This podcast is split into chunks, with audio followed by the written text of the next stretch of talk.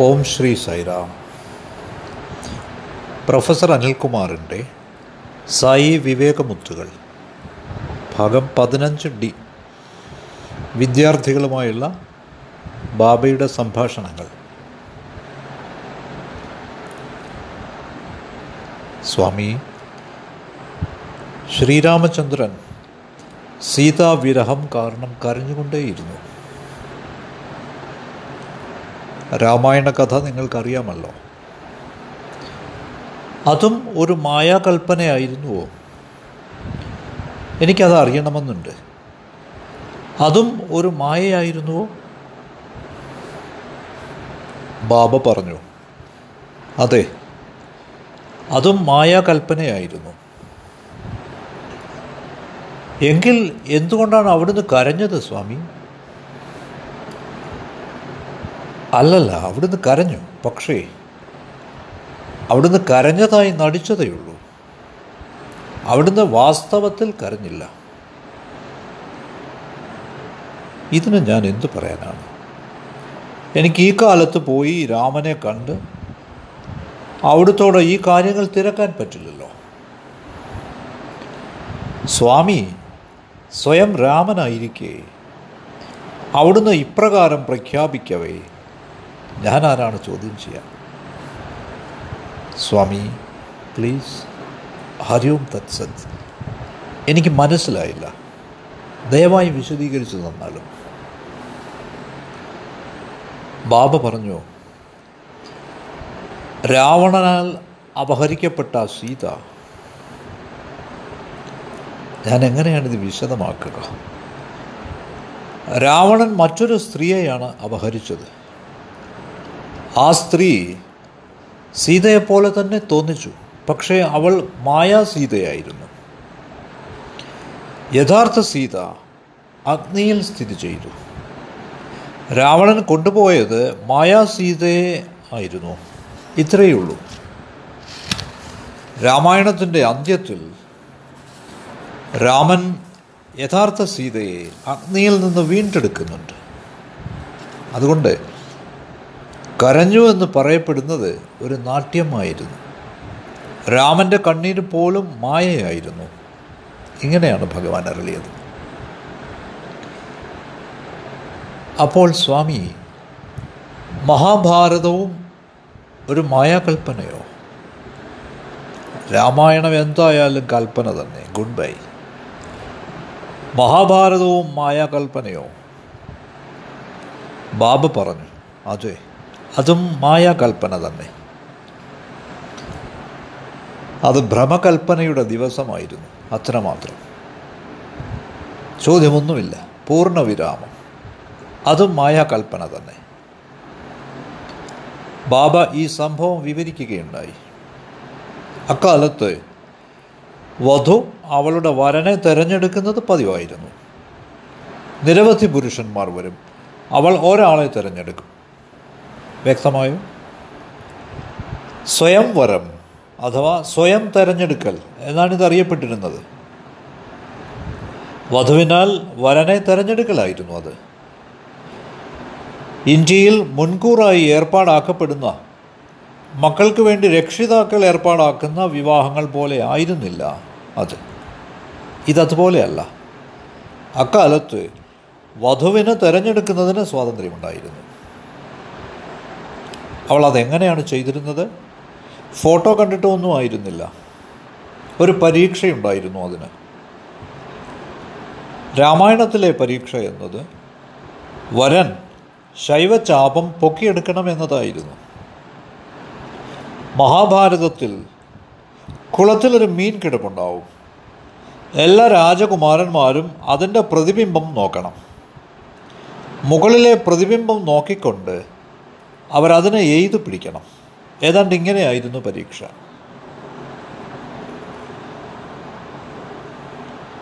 ദ്രൗപദി അവളുടെ സ്വയംവരത്തിനൊരു നിബന്ധന വെച്ചിരുന്നു.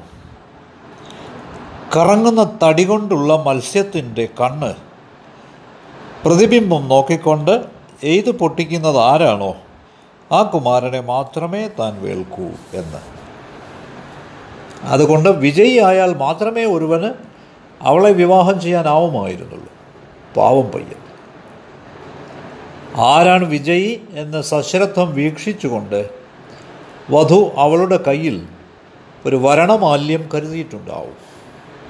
ആ കക്ഷിയെ തിരിച്ചറിഞ്ഞു കഴിഞ്ഞാൽ സ്വാഗതം. അവൾ ചെന്ന് ആ വർണമാല്യം ചാർത്തും. ബാബ പറഞ്ഞു അർജുനൻ ഒരു സാധു ബ്രാഹ്മണന്റെ വേഷത്തിലാണ് ചെന്നത്. അവനൊരു രാജകുമാരന്റെ വേഷത്തിൽ അല്ല ചെന്നത്. അല്ല. ഒരു ദരിദ്രനായ ബ്രാഹ്മണന്റെ വേഷത്തിലാണ് അവൻ എത്തിയത് അവൻ ശരിക്കും ഒരു രാജകുമാരനാണെന്ന് ദ്രൗപദിക്ക് അറിവുണ്ടായിരുന്നില്ല. അതിനാൽ കൃഷ്ണൻ എന്തൊക്കെ ചെയ്തോ അതൊന്നും മായയായിരുന്നില്ല. അവിടുന്ന് ഒരു സംവിധായകൻ മാത്രമായിരുന്നു. അവിടുത്തെ ചെയ്തികൾ നമ്മുടെ വീക്ഷണത്തിൽ മായയായി തോന്നിക്കുകയാണ്. കൃഷ്ണൻ ചെയ്തതൊക്കെ ധർമ്മമായിരുന്നു. അതൊരിക്കലും അക്കാലത്തെ ധർമ്മത്തിന് വിരുദ്ധമായിരുന്നില്ല. നമ്മുടെ മിഥ്യാഭ്രമം കാരണം നാം അവിടുന്ന് തെറ്റിദ്ധരിക്കുകയാണ് അത്രമാത്രം. വീണ്ടും തർക്കിക്കുന്നതിൽ കാര്യമില്ലെന്ന് ഞാൻ കരുതി. ഞാൻ പറഞ്ഞു സ്വാമി എനിക്ക് ഇതിലും അധികമായി അവിടുന്ന് നിന്നും പ്രതീക്ഷിക്കാനാവില്ല. അവിടുന്ന് കൃഷ്ണനെ അല്ലാതെ മറ്റാരെ പിന്താങ്ങാനാണ്? സ്വയം അവിടുന്ന് കൃഷ്ണനായിരിക്കെ. സ്വാഭാവികമായും അവിടുന്ന് കൃഷ്ണനെ പിന്താങ്ങുമല്ലോ. എനിക്ക് മനസ്സിലാവും. അതുകൊണ്ട് അവിടുന്ന് സത്യമാണ്. ഞങ്ങൾ മിഥ്യയും ഞാൻ വീണ്ടും പറഞ്ഞു സ്വാമി കൃഷ്ണൻ പാണ്ഡവരോട് പക്ഷഭേദം കാട്ടിയിരുന്നു. നിങ്ങൾ മഹാഭാരതം വായിച്ചാൽ നിങ്ങൾക്ക് മനസ്സിലാവും അവിടുന്ന് വളരെ പക്ഷഭേദമുണ്ടായിരുന്നു അവർ യുദ്ധം വിജയിക്കുന്നതിന് അവിടുന്ന് എല്ലാ രാഷ്ട്രീയവും കളിക്കുകയുണ്ടായി. പുതിയ ചെറുപ്പക്കാരൊന്നും ഈ വീക്ഷണം അംഗീകരിക്കില്ല. പക്ഷേ നമ്മുടെ മാതാപിതാക്കളും പിതാമഹന്മാരും ഒക്കെ അംഗീകരിച്ചേക്കും. നമ്മുടെ കുട്ടികൾ നേരെ നമ്മോട് പറയും ദയവായി ഒന്ന് നിർത്തൂ. എന്തിനാണ് കൃഷ്ണൻ ഇത് ചെയ്തത്? ഈശ്വരന് ഇങ്ങനെ പക്ഷഭേദം പാടില്ല. അല്പം പോലും ഇത് പാടില്ല. അതുകൊണ്ട് ഞാൻ ചോദിച്ചു സ്വാമി കൃഷ്ണൻ പാണ്ഡവരോട് പക്ഷഭേദം കാട്ടിയിരുന്നു. ഈശ്വരൻ ഇപ്രകാരം ചെയ്തത് ന്യായമാണോ സ്വാമി? ദയവായി മറുപടി തന്നാൽ. സ്വാമി പറഞ്ഞു ഹേ നീ ഒരു വിഡ്ഢിയാണെന്ന് തോന്നുന്നു. തീർച്ചയായും എനിക്കറിയാം. തോന്നുകയല്ല ഞാൻ അങ്ങനെയാണ്. എന്തിനായിരുന്നു ഇതെല്ലാം സ്വാമി? ബാബ പറഞ്ഞു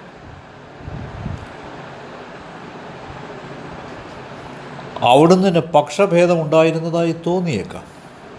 എന്നാൽ വാസ്തവത്തിൽ കൃഷ്ണന് ഒരിക്കലും പക്ഷഭേദം ഉണ്ടായിരുന്നില്ല.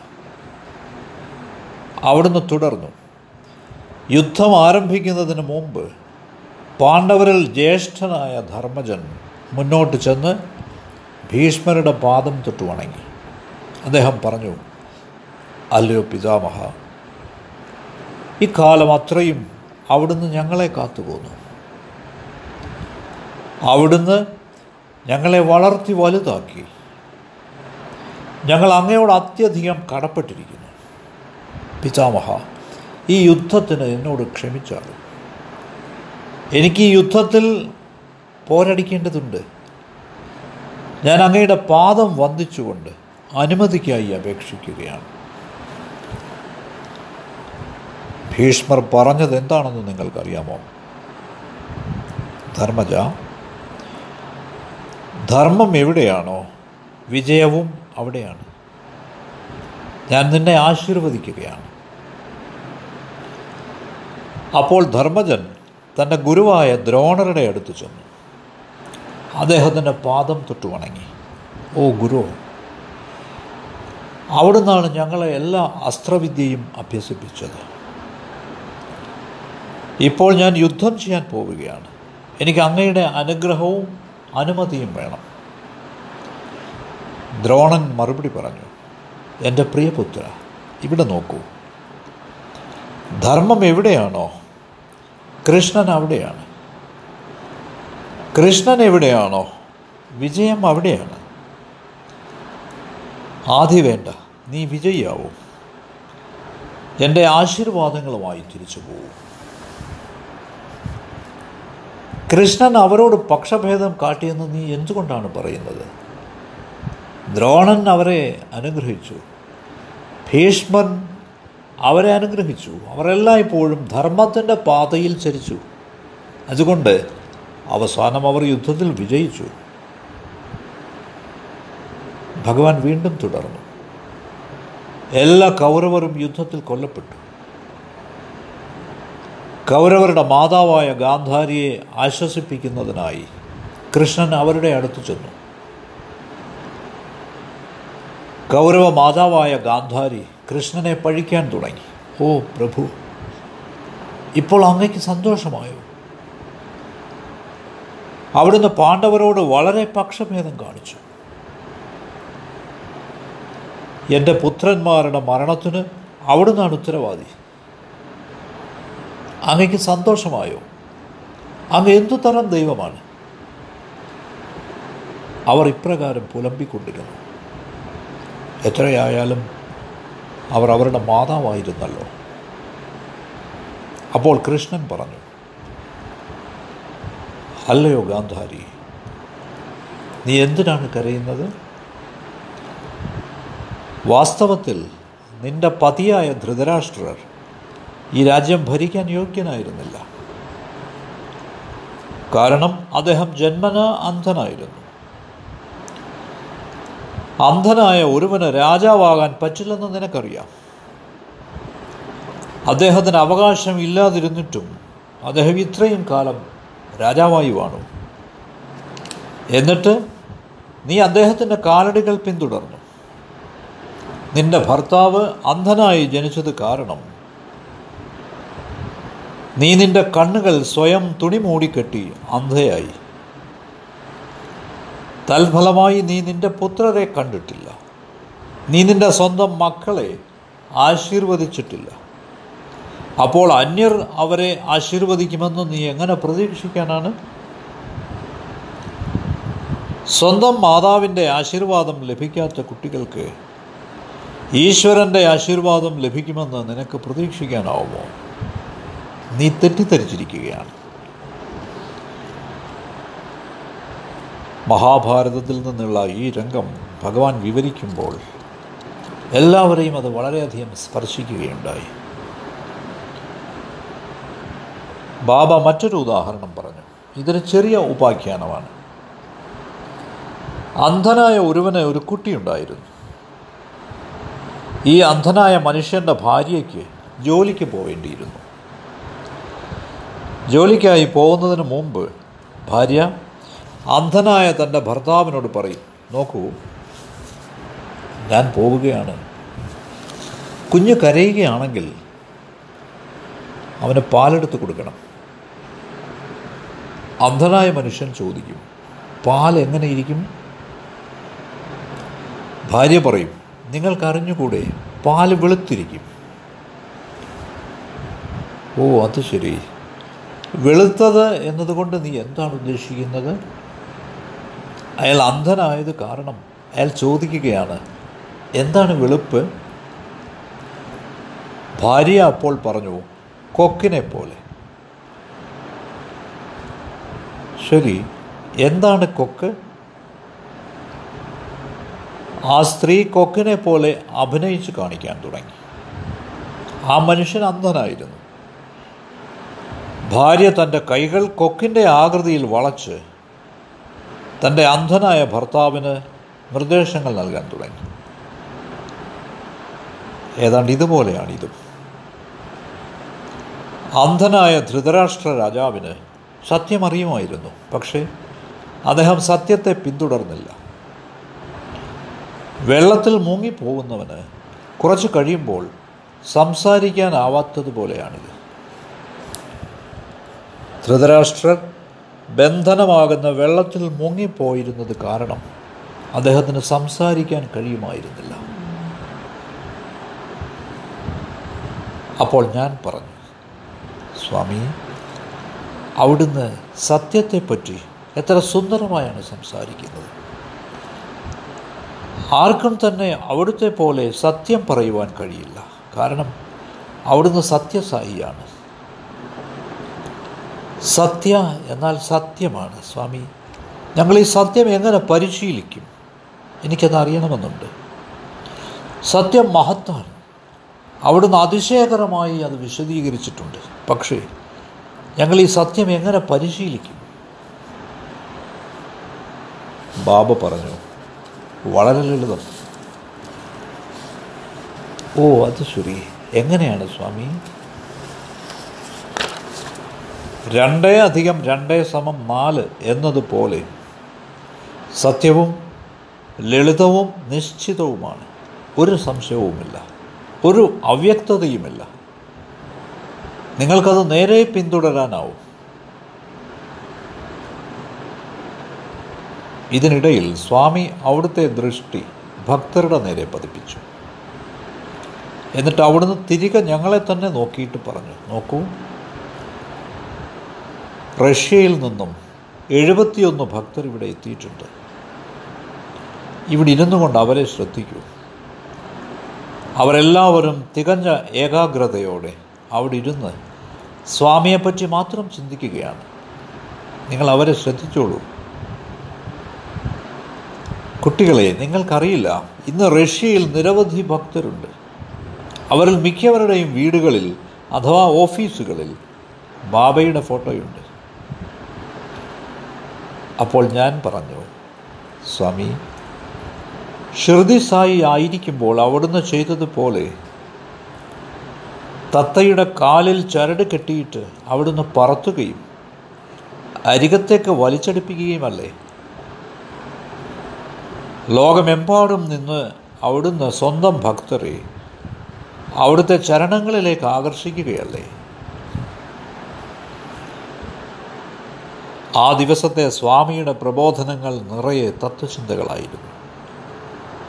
അവ വളരെ അഗാധവും തികഞ്ഞ ഗൗരവമുള്ളതായിരുന്നു. എന്നിട്ട് സ്വാമി അവിടുത്തെ കസേരയിൽ ഇരുന്ന് കറങ്ങാൻ തുടങ്ങി. നിങ്ങൾക്കറിയാവുന്നതുപോലെ സ്വാമി സാധാരണയായി കറങ്ങുന്ന ഒരു കസേരയിലാണ് ഇരിക്കാറ്. പെട്ടെന്ന് അവിടുന്ന് മൂന്ന് വിദേശികളായ ചെറുപ്പക്കാരെ അരികിലേക്ക് വിളിച്ചു. അവർ ചാടി വന്നു. ബാബയുടെ അരികിലേക്ക് അവർ വരുന്ന കാഴ്ച വളരെ രസകരമായിരുന്നു. സ്വാമിയോടുള്ള നിറഞ്ഞ ഭക്തിയോടെ വളരെ അകലെ നിന്നും എത്തിച്ചേർന്നതാണ് അവർ. സ്വാമി ഏതെങ്കിലും വിദേശിയെ വിളിക്കുമ്പോൾ എനിക്ക് അവരുടെ വീഡിയോ ഫോട്ടോ എടുക്കണമെന്ന് തോന്നും. കാരണം ഓരോരുത്തർക്കും നിറയെ ആനന്ദമാണ്. ആയിരം മെഴുതിരി കത്തിച്ച വിളക്ക് പോലെ. ശരിക്കും ഈ കുട്ടികൾ അതുപോലെ ചാടി വരികയായിരുന്നു. അതത്ര നിസ്സാരമല്ല. അത് നല്ല രസമായിരുന്നു കാണാൻ. സ്വാമി അവരെ ഇന്റർവ്യൂവിനായി വിളിക്കുമ്പോൾ മിക്കപ്പോഴും ഞാൻ അവിടെ ഇരിക്കാറുണ്ട്. നിങ്ങൾ എന്നെ കാണാറുണ്ടാവും. ഈ ആളുകൾ നിറയെ സന്തോഷവുമായി അകത്തേക്ക് പോകും എത്ര സന്തോഷമാണ്. സ്വാമി ആ കുട്ടികളെ വിളിച്ചു. ആട്ടിൻ കുട്ടികളെ പോലെ അവർ തുള്ളിച്ചാടി വന്നു. സ്വാമി അവരോട് തിരക്കി. നിങ്ങൾ എവിടെ നിന്നാണ് വരുന്നത്? തീർച്ചയായും അവിടുന്ന് അതറിയാം. അവർ പറഞ്ഞു മെക്സിക്കോ സ്വാമി. "ഉം, മെക്സിക്കോ? ഓ അത് ശരി. നിങ്ങൾ മെക്സിക്കോയിൽ എന്ത് ചെയ്യുന്നു? സ്വാമി ഒരു കുട്ടിയോട് പ്രത്യേകിച്ചും തിരക്കി. നീ എന്ത് ചെയ്യുന്നു കുട്ടി? Electronics engineer. കുട്ടി നീ എന്ത് ചെയ്യുന്നു? ഒരു ബിസിനസ് നടത്തുന്നു സ്വാമി. ഓ ബിസിനസ്. നീയോ കുട്ടി? ഞാൻ മെക്സിക്കോ യൂണിവേഴ്സിറ്റിയിൽ പ്രൊഫസറാണ് സ്വാമി. ഓ അത് ശരി. നിനക്ക് എന്തു വേണം? വരൂ എന്നോട് ചോദിക്കൂ. ഞാനത് നിനക്ക് തരാം. ഞാൻ അവരെ കുട്ടികളെന്ന് പറഞ്ഞെങ്കിലും അവർ ശരിക്കും മുതിർന്നവർ തന്നെയെന്ന് നിങ്ങൾക്ക് ഇതിനകം മനസ്സിലായിട്ടുണ്ടാവും. തന്നെയുമല്ല പ്രായം ചെന്നവരായി അറിയപ്പെടാൻ ആർക്കും താല്പര്യവുമില്ല. നാം എല്ലാവരും കുട്ടികളാണ്. പ്രത്യേകിച്ച് സ്വാമിയുടെ മുമ്പിൽ. അവർ പറഞ്ഞു സ്വാമി ഞങ്ങൾക്ക് അങ്ങേയും മതി ഞങ്ങൾക്ക് അങ്ങേയും മതി. അവരിത് ഏകസ്വരത്തിൽ ഒരുമയോടെയാണ് പറഞ്ഞത്. അപ്പോൾ സ്വാമി പറഞ്ഞു നിങ്ങൾ എപ്പോഴാണ് തിരികെ പോകുന്നത്? നിങ്ങൾ എപ്പോഴാണ് മെക്സിക്കോയ്ക്ക് തിരികെ മടങ്ങുന്നത്? ഏപ്രിൽ ഇരുപത്തഞ്ചിന് സ്വാമി. നിങ്ങൾ എന്തിനാണ് വന്നത്? നിങ്ങൾ എന്തിനാണ് ഇവിടെ വന്നത്? മെക്സിക്കോയിൽ നിന്നുള്ള ഒരുവൻ പറഞ്ഞു സ്വാമി ഞങ്ങൾ സ്വാമിയുമൊത്ത് അവധി ചെലവഴിക്കാനാണ് ഈ വന്നതാണ്. ഞങ്ങൾ ഞങ്ങളുടെ ഒഴിവ് ദിനങ്ങൾ സ്വാമിയുടെ കൂടെ ചെലവഴിക്കാൻ ആഗ്രഹിച്ചു വന്നതാണ്. അതിനാണ് ഞങ്ങൾ വന്നിരിക്കുന്നത്. അപ്പോൾ സ്വാമി പറഞ്ഞു ശരി നിങ്ങൾ പോയി ഇരുന്നുകൊള്ളൂ. അവർ പോകുന്നതിന് മുമ്പ് സ്വാമി പറഞ്ഞു ഞാൻ നിങ്ങളെ നാളെ വിളിക്കാം. തയ്യാറായിരിക്കൂ. തയ്യാറായിക്കോളൂ. ഞാൻ നിങ്ങളെ വിളിക്കും. ഞാൻ നിങ്ങളെ വിളിക്കാം എന്ന് സ്വാമി പറഞ്ഞപ്പോൾ അവർ നിലത്തെങ്ങുമല്ലായിരുന്നു. അവർ ഒഴുകാൻ തുടങ്ങി. അവരെ കണ്ടിരിക്കുന്നത് തന്നെ ഒരു വിദ്യാഭ്യാസമായിരുന്നു. എനിക്ക് വളരെ സന്തോഷം തോന്നി. അവൾ സ്വാമി ഞങ്ങളുടെ നേരെ നോക്കി പറഞ്ഞു ആ വിദേശികളെ കണ്ടോ? എത്ര സന്തോഷമാണ് അവർക്ക്. അവരുടെ മുഖത്ത് നോക്കൂ സദാ ചിരിയാണ് കണ്ടോ? ഈ വിദേശികൾ അവരുടെ മിക്ക സമയവും ഇവിടെ പ്രശാന്തി നിലയത്തിലാണ് ചെലവിടുന്നത്. കുട്ടികളെ നിങ്ങൾക്കറിയാമോ? ഭജനയ്ക്ക് ശേഷം അവർ പോയി വട്ടത്തിലിരുന്ന് സ്വാമിയുടെ സന്ദേശങ്ങൾ ചർച്ച ചെയ്യുകയാണെന്ന്. അവർ ഭജന പരിശീലിക്കുകയും അവർ ധ്യാനിക്കുകയുമാണ്. അവർ അവരുടെ സമയം വളരെ പ്രയോജനകരമായി ചെലവിടുന്നു. നിങ്ങളിതറിയണം. ഇതിനിടയ്ക്ക് സ്വാമി ഒരു വശത്തേക്ക് നോക്കിയിട്ട് ഒരു കുട്ടിയെ വിളിച്ചു. ഇവിടെ വരൂ കുട്ടി. നീ എന്തിനാണ് പഠിക്കുന്നത്? Swami P H D doctorate. അതെ സ്വാമി. അത് ശരി. നിന്റെ വിഷയം ഏതാണ്? മൂല്യാധിഷ്ഠിത സമൂഹം സ്വാമി. ഓഹോ മൂല്യാധിഷ്ഠിതം.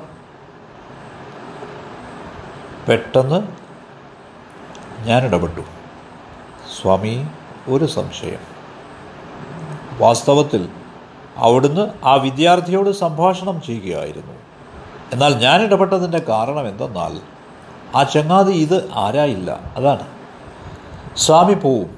പിന്നെ ഇതുപോലെ ചില കാര്യങ്ങൾ അറിയാൻ നമുക്ക് അവസരം കിട്ടണമെന്നില്ല. അവിടുന്ന് അത് ഇഷ്ടപ്പെടുന്നില്ല എങ്കിൽ കൂടി വന്നാൽ പറയുന്നത് ഹേയ് മിണ്ടാതിരിക്കേ. അവിടെ ഇരിക്കേ. നേരം വൈകി. എന്നാവും. അത്രയേ ഉള്ളൂ. അത് പ്രശ്നമല്ല. നമുക്ക് കുറച്ച് കാര്യങ്ങളെങ്കിലും അറിയാൻ കഴിഞ്ഞാൽ അത് നന്നാവും. സ്വാമി എനിക്കൊരു സംശയമുണ്ട്. അവിടുന്ന് പറഞ്ഞു ശരി എന്താണത്? എന്താണ് വൈയക്തിക മൂല്യങ്ങൾ? എന്താണ് സാമൂഹ്യ മൂല്യങ്ങൾ? എന്താണ് ആധ്യാത്മിക മൂല്യങ്ങൾ? വൈയക്തിക മൂല്യങ്ങൾ സാമൂഹ്യ മൂല്യങ്ങൾ ആധ്യാത്മിക മൂല്യങ്ങൾ ഇവ പരസ്പര പൂരകമാണോ? അതോ പരസ്പര വിരുദ്ധമോ? എനിക്കറിയണമെന്നുണ്ട്. ബാബ പറഞ്ഞു മാറാത്ത കാലങ്ങളായി സ്ഥിരമായി നിൽക്കുന്ന ഭൂതഭാവി വർത്തമാന കാലങ്ങളിലെ മൂല്യങ്ങൾ അടിസ്ഥാന മൂല്യങ്ങളാണ്. അവ ആധ്യാത്മിക മൂല്യങ്ങളാണ്. സമൂഹത്തിന്റെ രീതികൾ മാനദണ്ഡങ്ങൾ ആചാരങ്ങൾ ഇവയനുസരിച്ച് കാലാകാലങ്ങളായി മാറിക്കൊണ്ടിരിക്കുന്ന മൂല്യങ്ങളാണ് സാമൂഹിക മൂല്യങ്ങൾ. ഇനി വ്യക്തിപരമായ പെരുമാറ്റം. വ്യക്തിയുടെ പുരോഗതിക്കും ഉന്നമനത്തിനും വേണ്ടി കൂടാതെ സമൂഹത്തിന്റെ ക്ഷേമത്തിനായുള്ള സംഭാവന എന്ന നിലയ്ക്ക് ഓരോ വ്യക്തിയും ശീലിക്കുന്ന രീതികളാണ് വൈയക്തിക മൂല്യങ്ങൾ. സ്വാമി ഇത് വളരെ രസകരമാണ്. നിനക്കറിയുമോ?